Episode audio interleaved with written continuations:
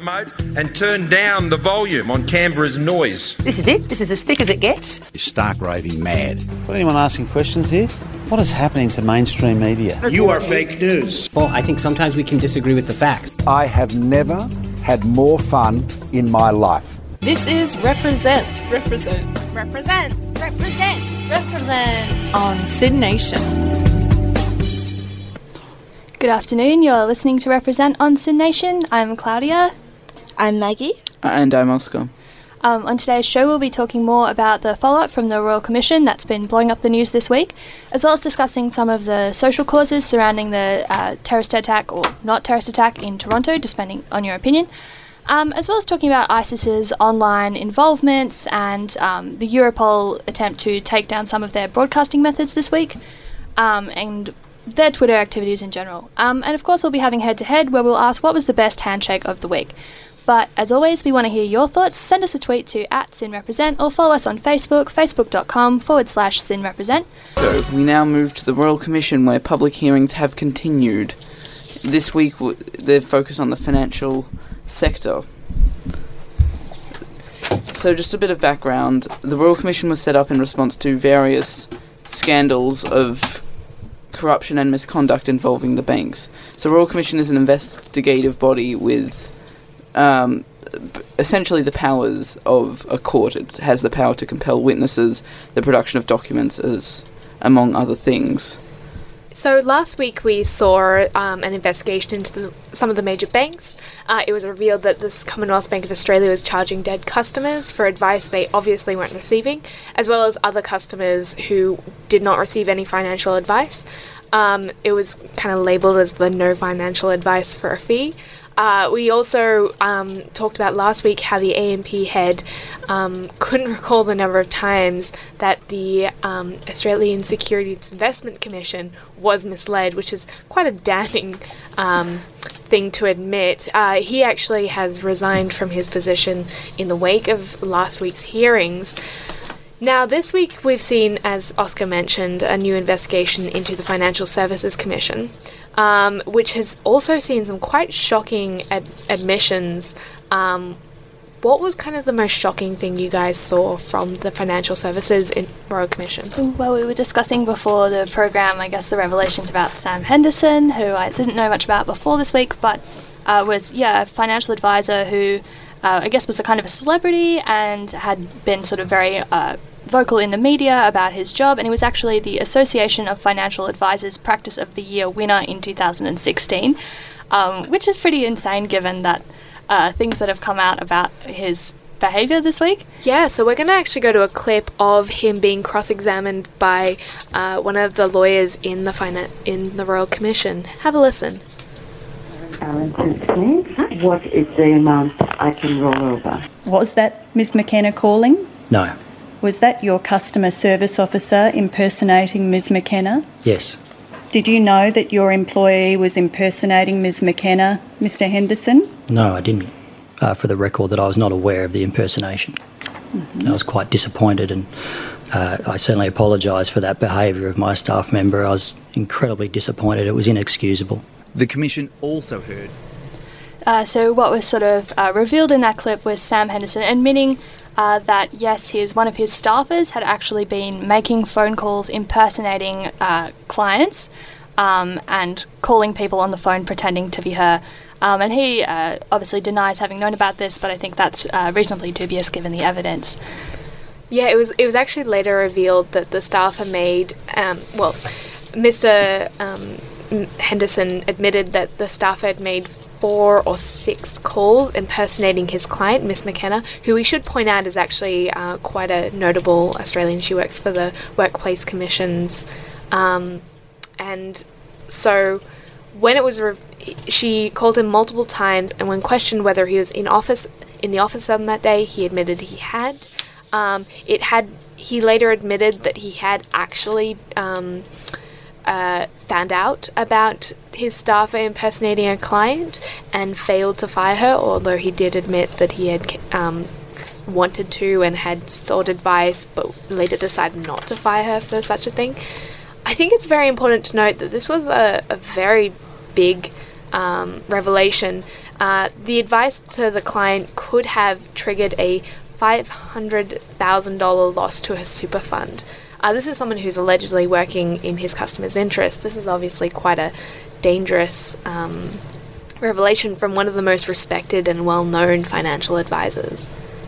Yeah, um, I think it's really, you know, path- um, sad how they're uh, exploiting their clients' trust into, you know, for profit or whatever sort of um, intention they're after. Mm. Yeah, I guess it will be interesting to see what the sort of uh, ramifications will be for the major parties as a result. Um, yeah, especially in the lead up to the budget, which has really been framed around like uh, you know corporate tax cuts and uh, yeah, not really pushing a, like an anti-bank narrative. But now I think um, it'll be really difficult for uh, the coalition to defend their actions in this space. Uh, Kelly O'Dwyer and Scott Morrison have both uh, since come out and said, oh, yeah, we probably should have done this earlier, but they really can't go much further than that in defending what they've done. So I think this will become a bit of a, a huge winning issue for Labor, especially um, if the Royal Commission continues into February next year. Uh, then it will still be a live issue then. Uh, that will be really, really beneficial for Shorten. There is talk about extending the Royal Commission amid all these revelations. I think a lot of people were surprised about how much we're finding out about the mismanagement of financial services and banking in a very short amount of time. We have to remember that this is only a three week long Royal Commission. Um, when usually Royal Commissions go for much longer, this is an attempt. Um, it, it is seen as an attempt by the coalition to kind of sweep the issue under the rug. They were, um, if you remember, they were forced into this kind of by the Labour Party and a few of the nationalist co- crossbenchers who had been threatening to cross the floor on the issue and push for a royal commission, um, despite the Turnbull government opposing it. They were kind of really forced into it, and they wanted to run it as quickly as possible, and they. And now, with all these revelations coming up and all this kind of shock over the, the severity of the mismanagement, we might see it being extended. I'd be surprised if it's extended to February. Yeah, that's what I, I saw someone saying that people have been asking for it to be, but yeah, I have no idea about how feasible that actually is to happen. But it's definitely going to loom over the budget, which is only going to be released in two weeks on uh, May 8th, um, on Tuesday.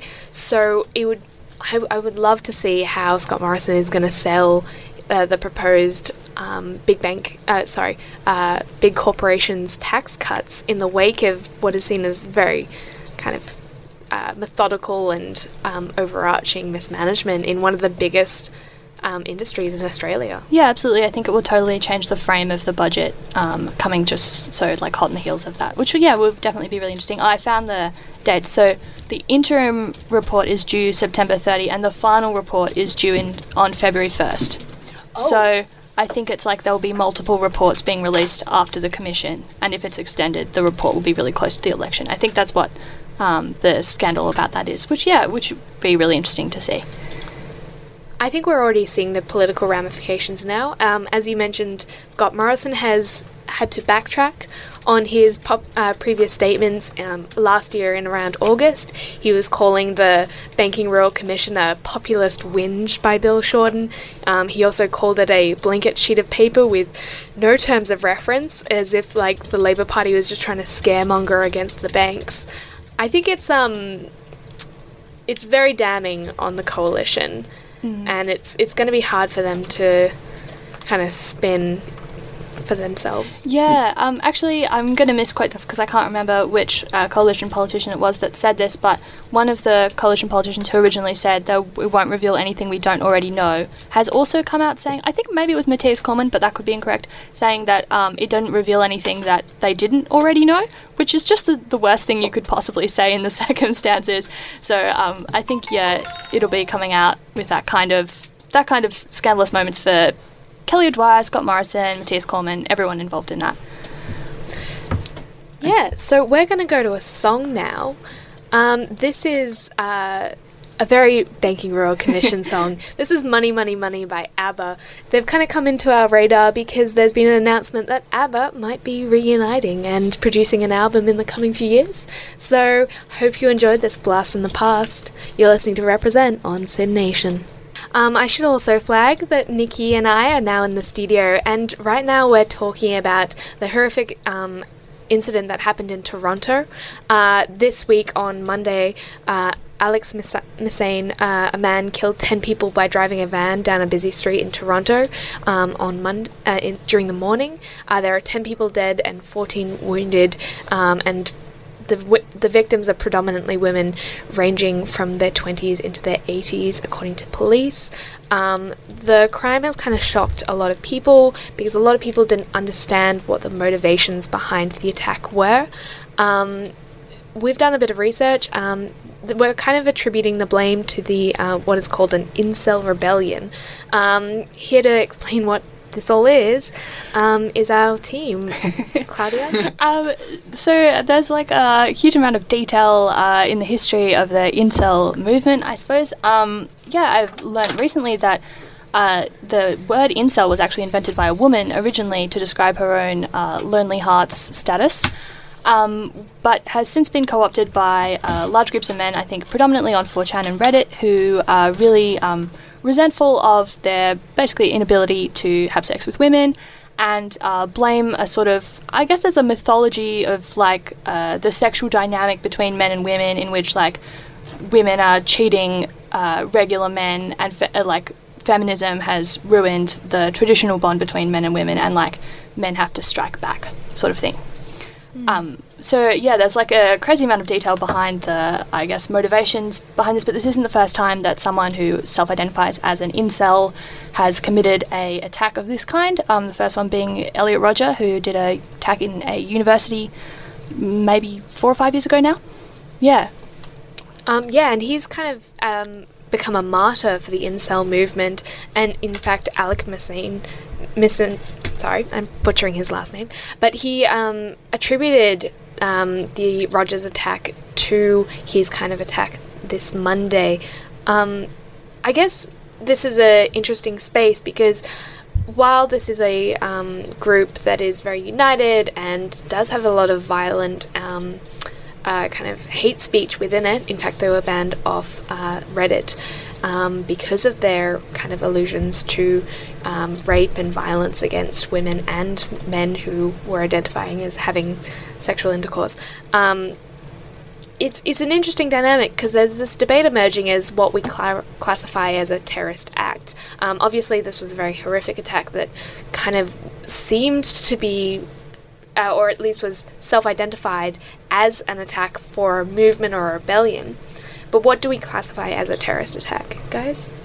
Well, I would think that a terrorist tra- attack is, in its name, any sort of uh, physical, violent attack that terrorizes people and involves, you know, injuring or aiming to kill people. That's what I think it is. I don't think that it necessarily needs a a religious or uh, kind of ethnic kind of aim. I think as long as it aims to subjugate a certain group, whether in this case it is women, I would classify that as a terrorist attack. I'm not sure what you guys would.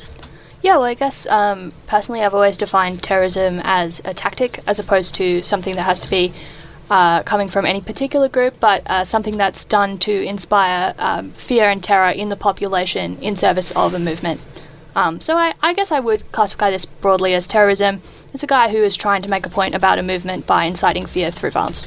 Yeah, and I feel like that's what all groups really aim to do. They try to further their um, objectives through fear and violence, whether, you know, women won't have sex with them is the incentive or not. See, I, I tend to disagree, and I actually agree with the Toronto police and their kind of reluctance to classify this as a terrorist act.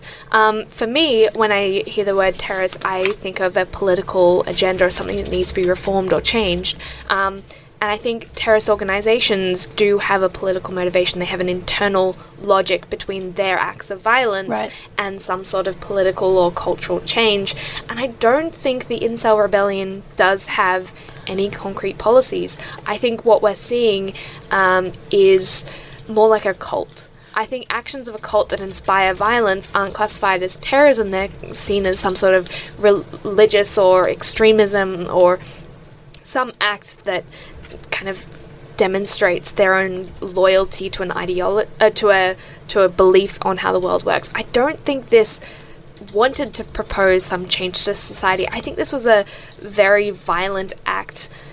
It, it was kind of like um, a public suicide. Yeah, like a cry of desperation, kind of in a as way. A, yeah, yeah, as opposed to something that proposed some change in society. Right. That's really interesting. I mean, I think that um, the, I guess you're right in saying that this Alec uh, Minassian, I'm not good on the last name either, um, probably did not think that there would be any actual political ends achieved by this act. But it's not true to say that incels don't have policy proposals. They do. Um, compulsory bride for every man is one. So, oh, you know, really? He could be drawing attention to.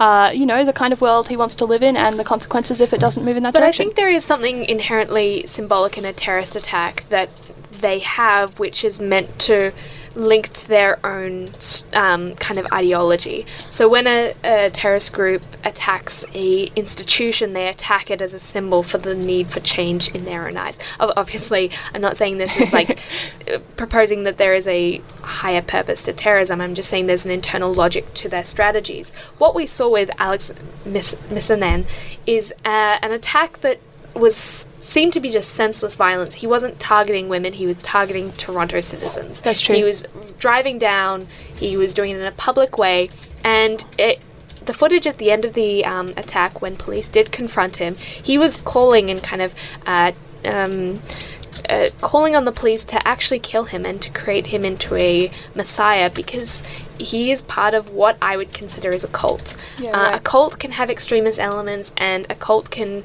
uh, push their members towards violence. I just don't think that that cult actually practically sees that affecting change in society. I don't think, I think that from what I've read about the incels and as a kind of subsection of the red pill movement. I don't know if you guys know that, but Mm, it's right. kind of a men's rights activist blog uh, c- subreddit community.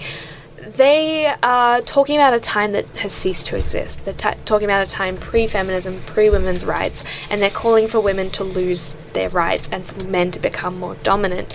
I think when it comes to the incel movement, we're not talking about a political movement, we're not talking about, you know, uh, a religious movement, we're talking about young men who have become radicalized in this idea of this utopian society, which don't think will ever exist, or at least I hope it yeah, never I hope it never does either. I guess yeah, you're. I guess uh, you know from the outside you can see that it's not really a feasible uh, change that's going to occur. So from that perspective, it's not. Yeah, it's not really a meaningful tactic. But I guess the point on which I disagree is I think that they do think it is. Like they do think that this. Like apparently there was some podcast that like um, some leaders in the incel community released straight afterwards, being like, "This will be a sign to the world that." You know, if feminism goes further, more people will have to die, and there's blood on feminism's hands. So th- I think they do. They actually are at the point of delusion where they think this is a political act. See, I'm. Can I just say, Zizi, as you were saying that um, for some for an act to be uh, to be labelled a t- as terrorism, there needs to be kind of a clear idea of policy change. There needs to be kind of a political ideological background. I would disagree in you saying that perhaps incel the incel movement is or this act is not an act of terrorism because I definitely I definitely do think that they have a, a political ideology. It might not be as strong as other political groups, but I think that they definitely have an anti-feminist um, uh, ideal ideology behind their actions. And feminism, I think, is very uh, related to political ideology and you know progressive politics. And I think they are wanting the backward politics because that's where a lot of the anti-feminism lies. And and I think they disagree with a lot of the change that's been happening recently with you know women's rights. So even though they don't have the explicit policy changes change in mind that a lot of other um, terrorist groups have, I don't think that it means that this is not a terrorist act. I, I, don't deny that they have an ideology, but I'm saying that that, that ideology belongs more in a uh, cultish status as opposed to A political a, one? political movement. I think terrorist organizations are achieving political aims and are doing and are doing so through acts of like symbolic violence real violence obviously but also that violence has an underlying message to it i think what we saw is an act of senseless violence and i, I think you're right it did terrorize me i was very scared when i heard about this incel movement that was like kind of bringing young men to cause harm to other people. But I think all violence is terrorizing. What distinguishes terrorizing violence from terrorist violence is the fact that it's meant to achieve political aim. I think this was a man who was deeply disturbed, who took action against innocent people as a public display of what I think is a cult as opposed to a political organization. I mean, I, okay, I'm just going to jump in here really quickly. I don't think you sh- I don't think we should be classifying whether something is a um, terrorist attack or not based on the realism of their ideals or based on the realism of their thing of um, the realism or well the popularity of the movement because we saw with a lot of because I mean you can argue that ISIS is quite you know it's quite a fringy you know ideals that will never come around but they're still committing these terrorist attacks anyway anyway that's my No, two cents I, I think what you're saying is correct, and maybe that's me not um, kind of voicing what I mean by like policy aims. When I, when I see the demands of, say, a terrorist group like ISIS, they have concrete plans that or at least concrete statements that come after an attack. An attack happens and they say, this is because X policy hasn't been enacted. When I look at the incel movement, what I see is a group of uh, very isolated predominantly young men who feel distanced from society, who have taken solace in a cultural identity that kind of tells them you are not alone in your loneliness, I guess. You forgot that they're very sexually frustrated. And, and sexually frustrated young men. And there's they've said that this person is to blame for your position in life and your feelings of inadequacy. And I think that is more in line with how cults operate. And I know that there are similarities between how terrorist groups recruit and how cults recruit. But when I see this kind of act of senseless violence that is not directed, that is kind of him seeking to become a messiah as opposed to a kind of visionary or a leader or a change maker, I, I see that as a cult status.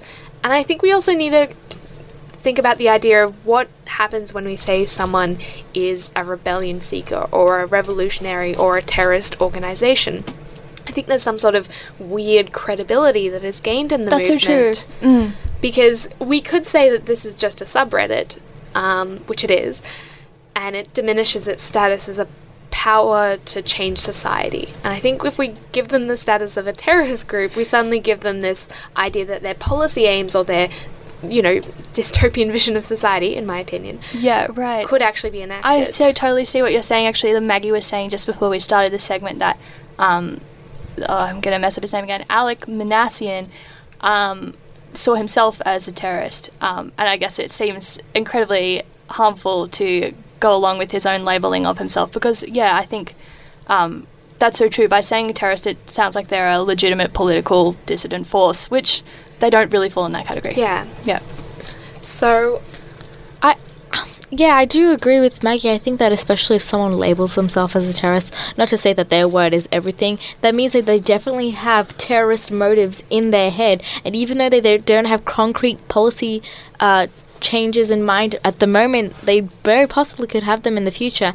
And by looking at the kind of ideals and the kind of um, almost their manifesto that they have, it, does kind of sound silly where they were talking about Chads being the attractive ideal male and Stacey's being the attractive promiscuous women that we all want to have sex with. But oh no, Stacey said no to us. I know it sounds silly, but that is their manifesto in a way, and that could possibly lead to some sort of policy changes that they have in mind. So I think that we should take a little bit of a hint from the way that they perceive themselves because it could be a predictor for the future. I, I just I, struggle to uh, agree with the fact that if someone says I'm doing this for a higher, higher purpose and commits violence that we say yes this person was right to have some sort of claim to have some sort of higher purpose as opposed to a young man completely delusional who did senseless violence against innocent people No, he's still a young man who's completely delusional that did violence against people. But I, do, I do think that. but it, you give legitimacy to a movement that should not have legitimacy By calling them a terrorist? by calling them by giving them the status of people who have a political motivation that is feasible kind of unified organized um, and see in my opinion a terrorist group is someone you can negotiate with a cult is someone who is driven by religious fanaticism But people don't negotiate with ISIS, and ISIS's Well, they do. political motives. I don't think a lot of people find feasible, especially even in the Muslim community. A lot of people do not agree with what ISIS says. There, there is a legitimate political argument to be made that you can negotiate with terrorists and that you should. I think Mm. most governments have ended up negotiating with their um, significant political uh, terrorist organization. Um, of course, no one wants to negotiate with terrorists, and very famously, uh, President W. Bush, uh, back in 2001 or around the time of the Iraq War, very famously said, We do not negotiate with terrorists. But the fact of the matter is, we always negotiate with terrorists, we always end up negotiating with terrorists. But we do not negotiate with cults, and Well- we do not negotiate with religious fanaticists who are just claiming senseless violence. I think that's what's really interesting about this case as well. Is obviously this is the second time there's been a uh, violent attack from the incel community.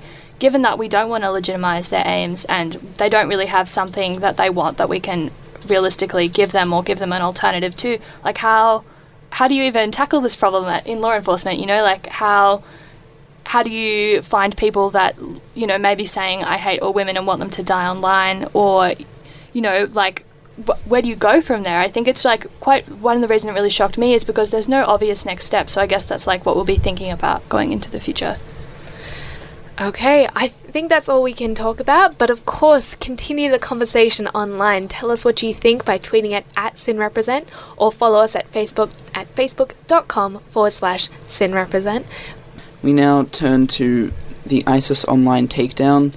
Um, in recent days, Europol, which is a kind of international police organization within the European Union, and several uh, European member country, European member states have taken have have targeted ISIS and ISIS affiliated affiliated websites and social media and taken them taken them down.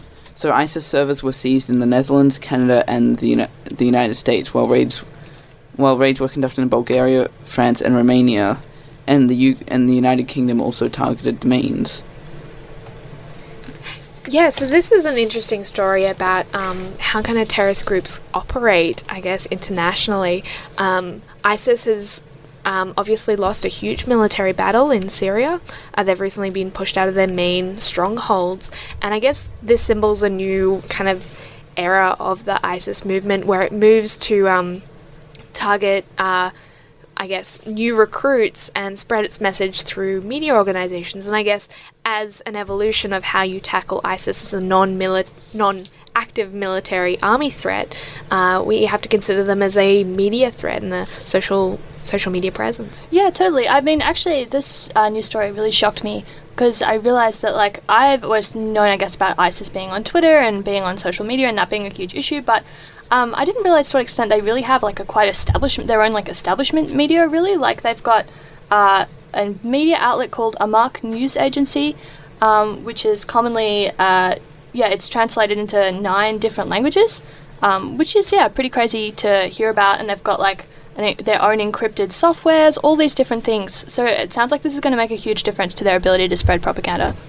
Yeah, I mean, I think it's interesting to note that they are speaking in multiple languages because in the recent years we've seen that kind of the lone wolf actors that have been operational around the world, including in Australia, that have kind of proposed the ISIS, um, have been acting under the ISIS banner. They've been usually people who have been born in that nation who have become radicalized through association with these kind of media outlets. Um, often we talk about social media as a point of recruitment, but it seems like, you know, I guess I would call it traditional media formats are also being used by organizations like ISIS to spread their message. Yeah, totally. Um, and yeah, there have been a lot of quotes of people saying that this is going to make a big difference. But there's also um, Charlie Winter from the International Centre for the Study of Radicalisation and Political Violence, the ICSR, at King's College, said propaganda is important, but it isn't and never has been the be all and end all of recruitment. And these takedown operations will impact on it, but it's not a solution. Um, and also that ISIS may just move more onto social media and other file sharing platforms as a result of this.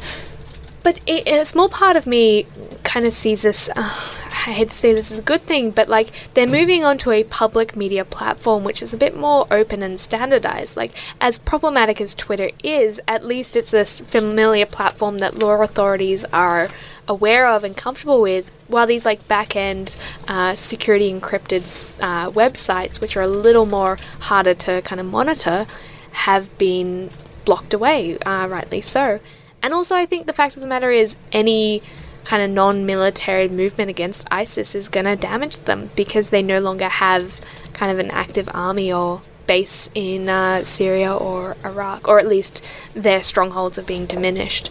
Um, I think now that they are moving on to kind of um, lone wolf recruitment or at least small operation recruitment and cell movements is uh, means that we need to adapt our strategy to target, you know, how they spread their message. A lot of terrorism is the propaganda of the deed, and for it to be political violence, you need some sort of political authority saying commit these acts of violence. Yeah, right, absolutely. And like, um, I'm just reading here that some of the stuff that they would put on their websites would be uh, like the actual videos of executions and like important military information about battles.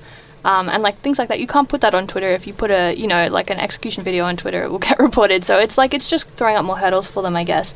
Um, and interestingly as well, apparently, uh, part of the importance of um, the Amaq website to ISIS was that um, it was sort of like an archive of all of their propaganda to date, and that um, because of yeah the losses that they're um, incurring in Syria right now, um, they're really trying to like build a legacy online of all the things that they did there and all of their acts. And if they lose that archive, which it sounds like they have, that really like just strikes a massive blow to all of the propaganda they'd built up over all that time. Yeah, this is of course not the first time that um, the last time a big hit of ISIS branded media happened was actually on Twitter, which is probably why they're so uh, drawn to the idea of archiving their content. Twitter did a massive hit. Tr- Kind of knocking out a lot of their major channels and a lot of their uh, Twitter handles. Um, although I, I would be nervous to say, you mentioned before that they're moving on to Twitter where content can be flagged. Twitter, of course, is notorious for not, not flagging having a lot of Nazis on it posting things that should definitely be flagged. yeah, exa- not just Nazis, Well, but um, ISIS members, yeah. and of course, from our previous discussion, perhaps even incel members Yeah. who are advocating active violence against uh, civilians. I think this is.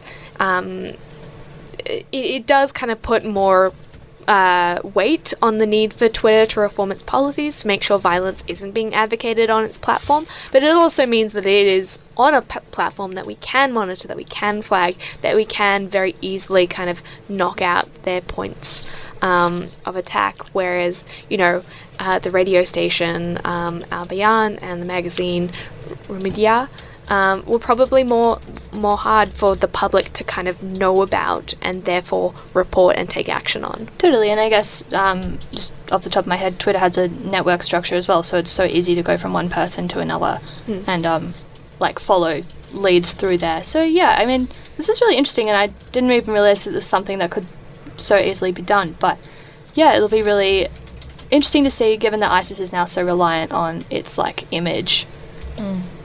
What this will do to that.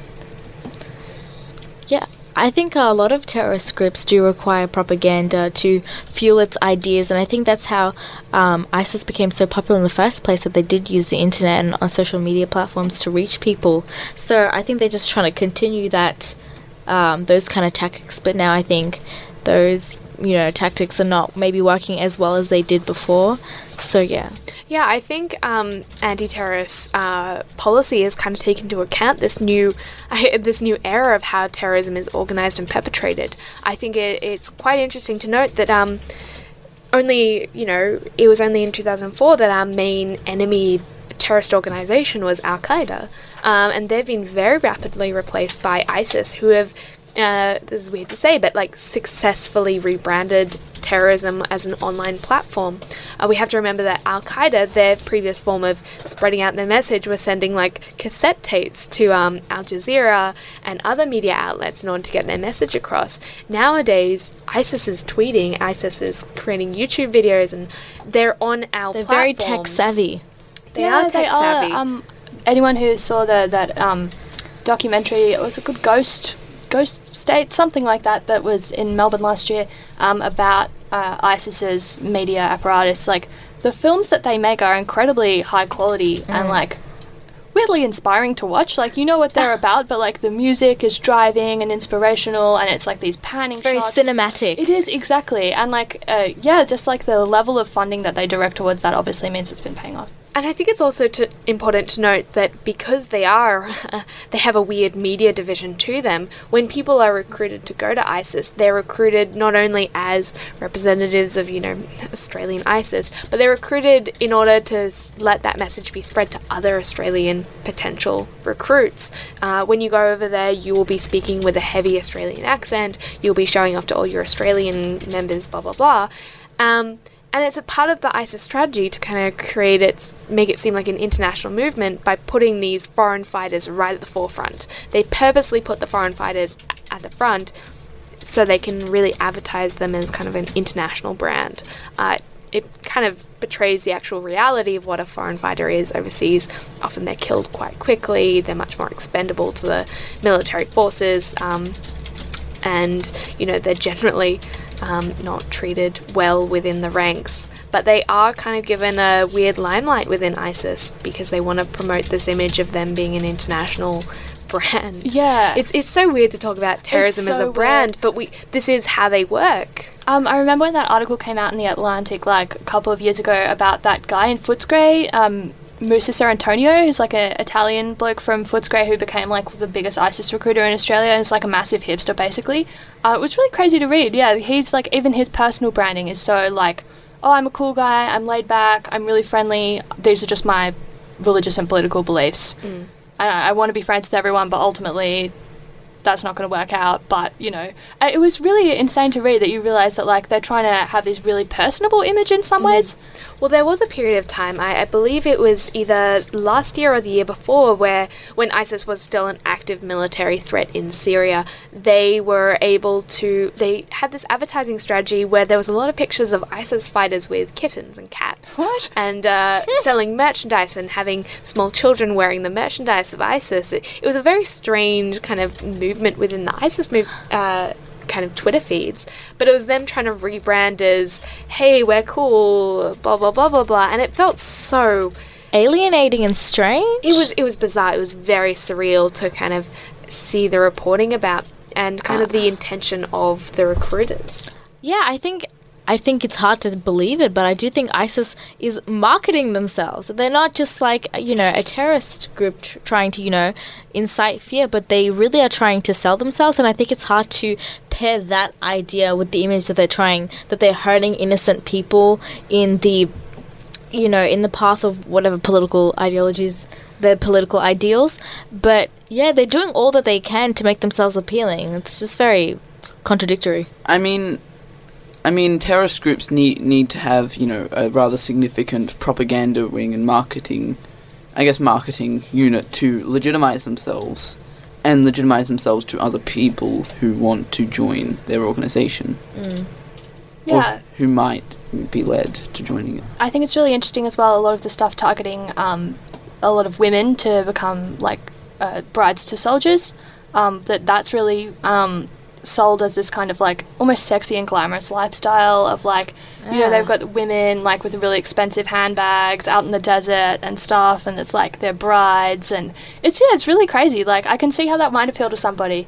I actually did hear, um, you know, that uh, the ISIS fighters are kind of glamorized to women, specifically targeting women, and they're meant to be kind of these attractive, eligible Yeah, bachelors. exactly. And yeah, they're literally going down every route trying to appeal to every group that they can to build their following. It's insane.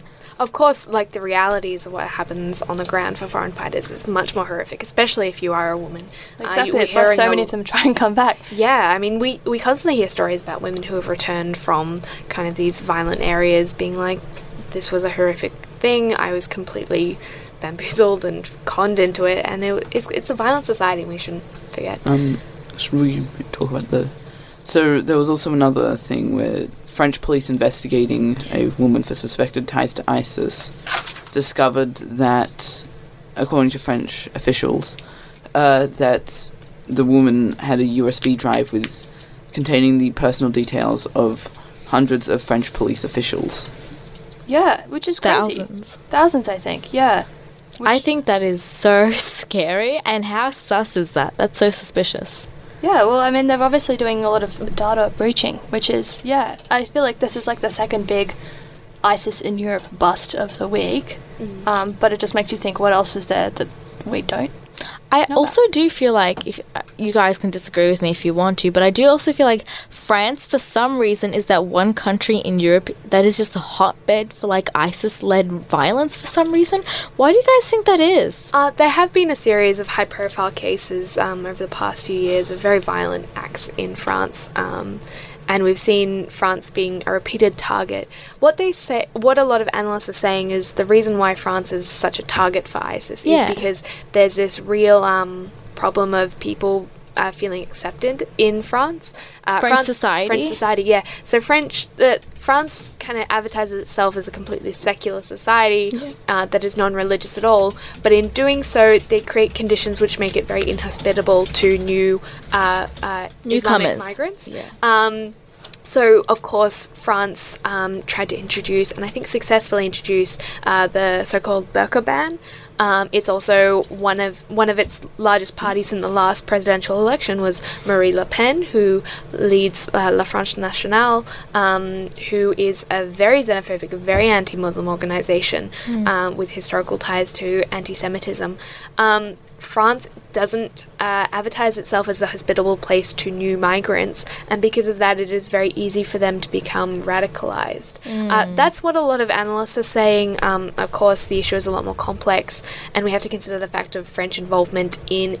Uh, violent hotspots, which Yeah, leads to them being a political target for ISIS Yeah. and their active military presence. Um, I have heard a lot of stories in France where, you know, a lot of Muslim newcomers do not feel welcome and they feel a lot of xenophobia. And I feel like that's kind of the seed that sprouts all this. Not to say that in other European countries they are, you know, that it's very different, but I think in France in particular, there's perhaps a lot more Islamophobia. Um, just jumping in on the burqa ban. So I believe, uh, from my understanding of the burqa ban situation, um, the one of the um, one of the local, uh, or I guess councils, or local political subdivision, uh, tried to ban the burqa, but it got struck down. Mm. That's from my understanding of the issue.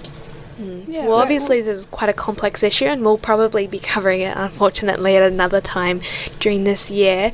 But of course, we want to let uh, hear what you think. Uh, send us a tweet at, at SYNRepresent or talk to us on Facebook at facebook.com forward slash SYNRepresent. We're going to go to our next section, and that is. Head to head.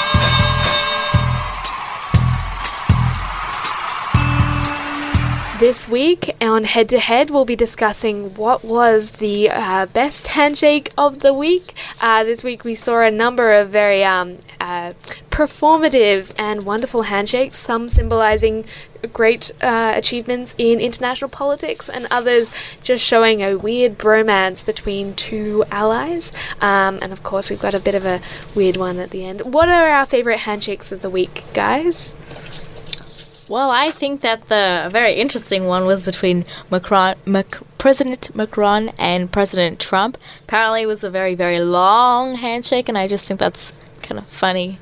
Well, it wasn't just a handshake. It was a series of very uh, romancy interactions. Affectionate. Affectionate. There was a lot of love between America and France. You know when White you House. are like kind of holding someone that you kind of like really like, and you just kind of keep holding onto their hand, and you don't really know when to like let it go. That's kind of one of these. There was definitely that feeling in that final long hold on the White House the fingertips steps. just kind of graze each other.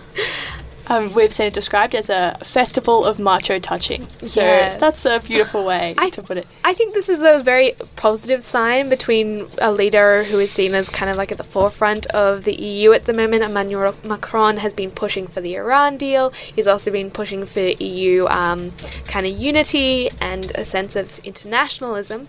Maybe this is a fledgling bromance and pushing President Trump to more, I guess, uh, standard worldviews on international politics. Yeah, and um, I think Macron did uh, speak afterwards saying that he didn't really think that Trump was likely to change his position on the Iran deal, but maybe uh, some of that macho touching would have got to him after some time. So I guess we'll see.